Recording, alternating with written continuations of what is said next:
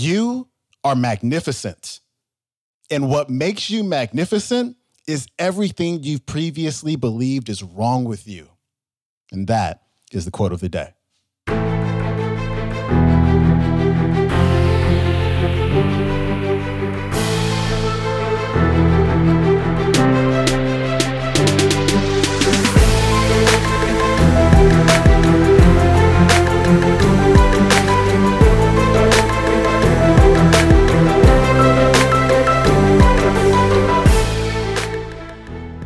Welcome back to the Quote of the Day Show. I'm your host, Sean Croxton of SeanCroxton.com. Thank you so much for tuning in to today's episode. And I've got to warn you, I gotta, I have to lay down a Kleenex warning. If you got Kleenex somewhere around you, or tissue, or just something to wipe your eyes with, bring it in real, real close because today's talk by Cheryl Hunter is it's a story.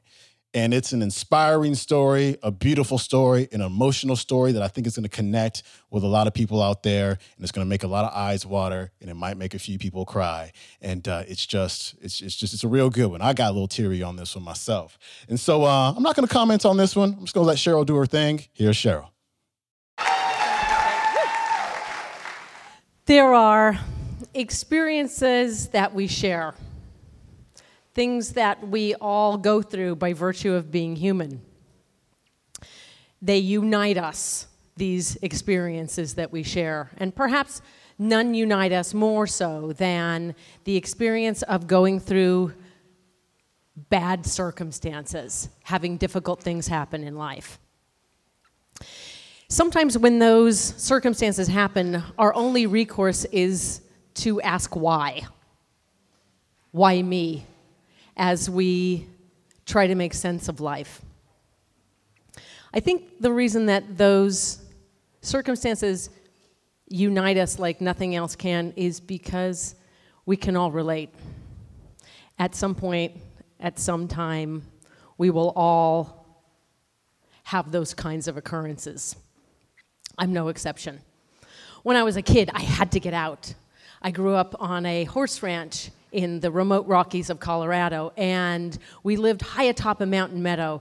And in every single direction, except one, miles away in the distance, there was no sign of civilization whatsoever.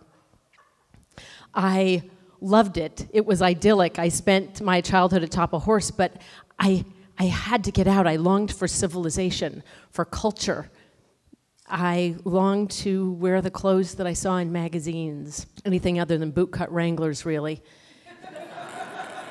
and I longed to go somewhere where there were people and meet them and, and see them or know them, any people that I wasn't related to by blood. the city was just calling my name, and I, I, I had to figure out how to respond. One day I played hooky to come up with the master plan.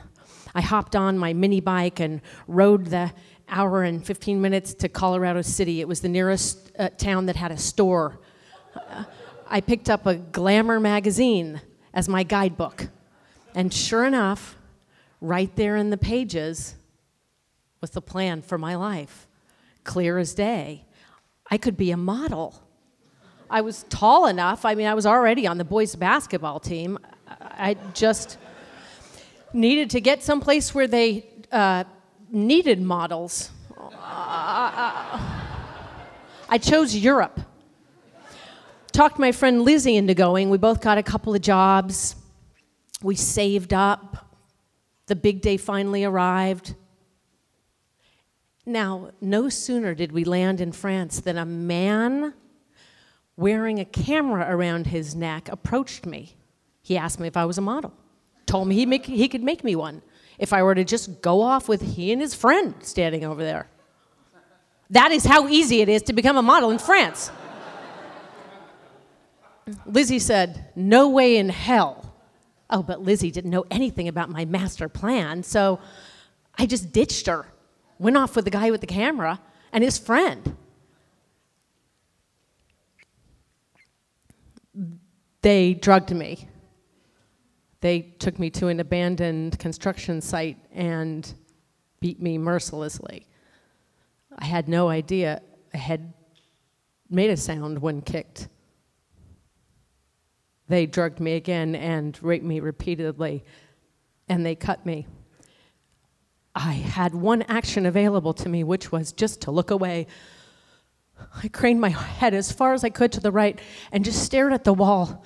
There was a dancing spot of light on the wall. It must have been a reflection from something outside, and it was free, whatever it was. I stared at the little spot of light with all my might, and the harder I stared, the more I became the spot of light. I wasn't this scrap heap of a girl being torn to shreds. I was just a dancing, little sparkling shimmer of light that could fly away at any time I chose.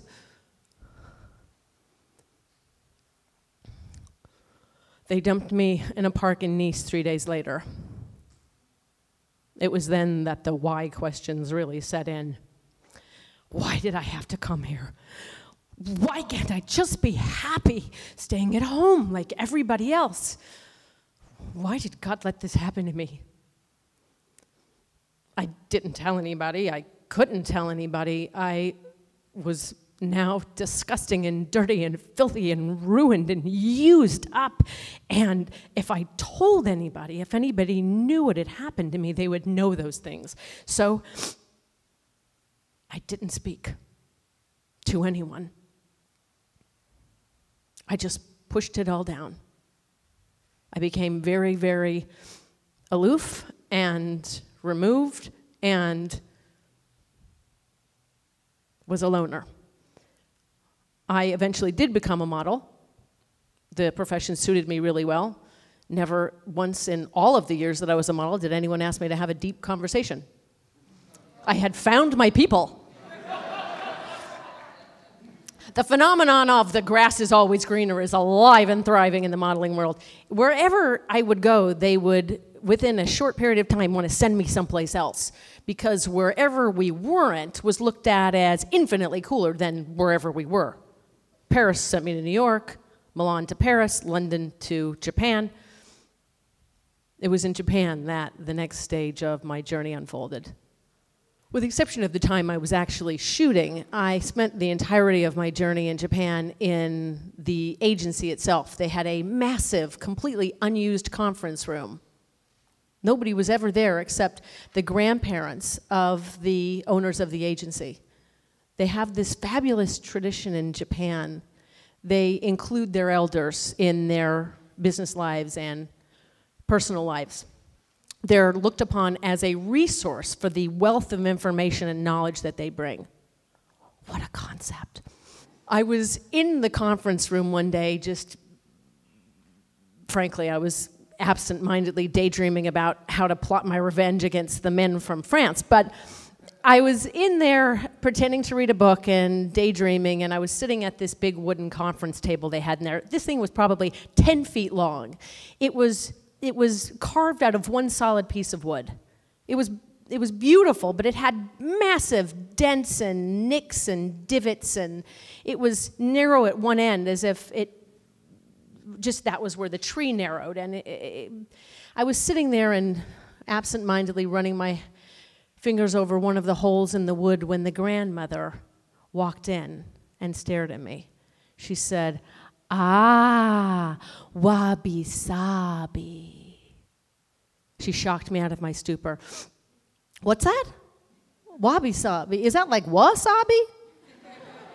From the other room, Miyoko, my agent, cupped her hand over the phone and laughed. No, she said. I turned back to the grandmother. I'm sorry. Wabi sabi. Is that like a desk uh, or wood conference table wood? From the other room, Miyoko chimed in again. She said, No, no, no, hun. Wabi sabi is the Japanese aesthetic.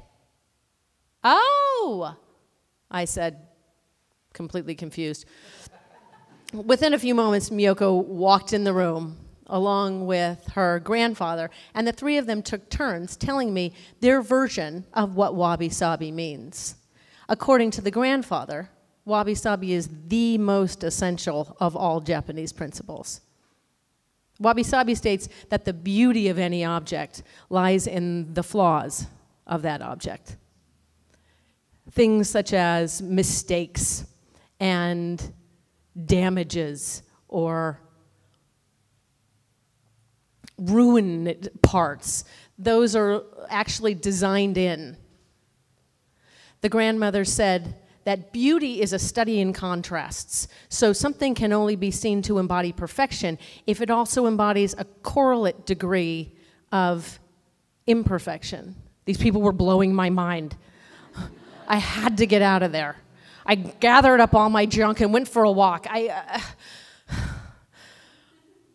I wondered, did this mean wabi sabi could even apply to me? Nah. I kept walking.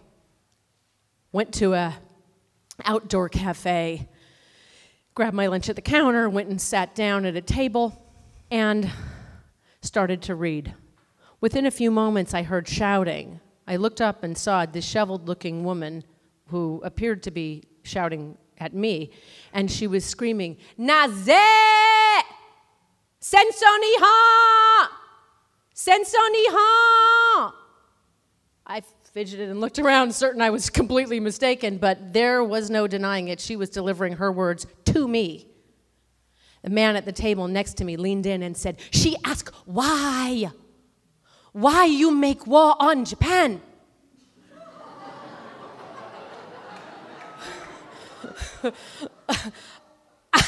I don't make war on Japan. I am a teenager.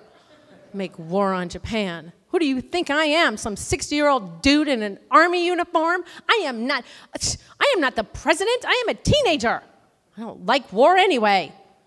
I put my face back in my book and tried to pretend it wasn't happening. The woman continued. Naze, senso niha, senso niha. She removed a cloth envelope from one of her bags and carefully unfolded it. The cloth envelope contained two photographs. They were both black and white, tattered and yellow. One was a man, the other was a woman.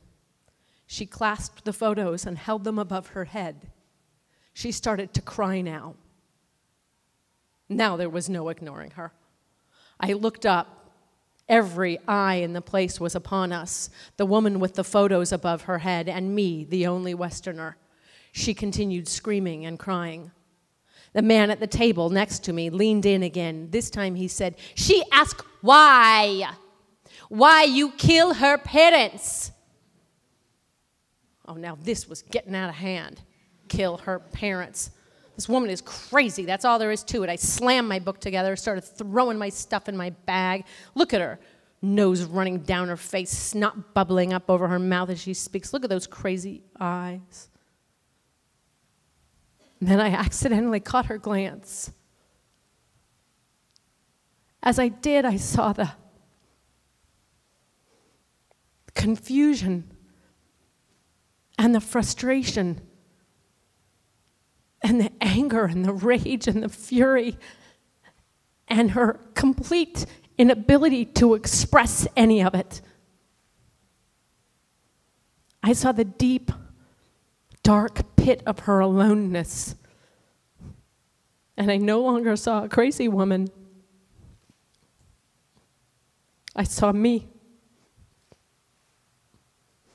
I placed my belongings on the table and I bowed to the woman.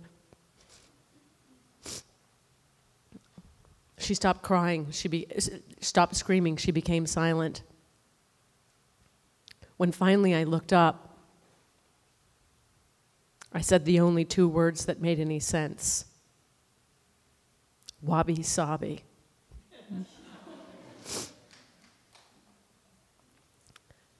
I've reverently collected my belongings, stood, and bowed. Everyone young and old alike, bowed back. I used to pray that wabi sabi was real and that somehow, some way, it could apply to me. For a time, I was convinced that in order to be anything other than damaged, I would have to spend the rest of my life in Japan. now I know differently. You are magnificent. And what makes you magnificent is everything you've previously believed is wrong with you. I leave you with my deepest wish that you recognize your beauty, that you know your magnificence, that you claim your wabi sabi.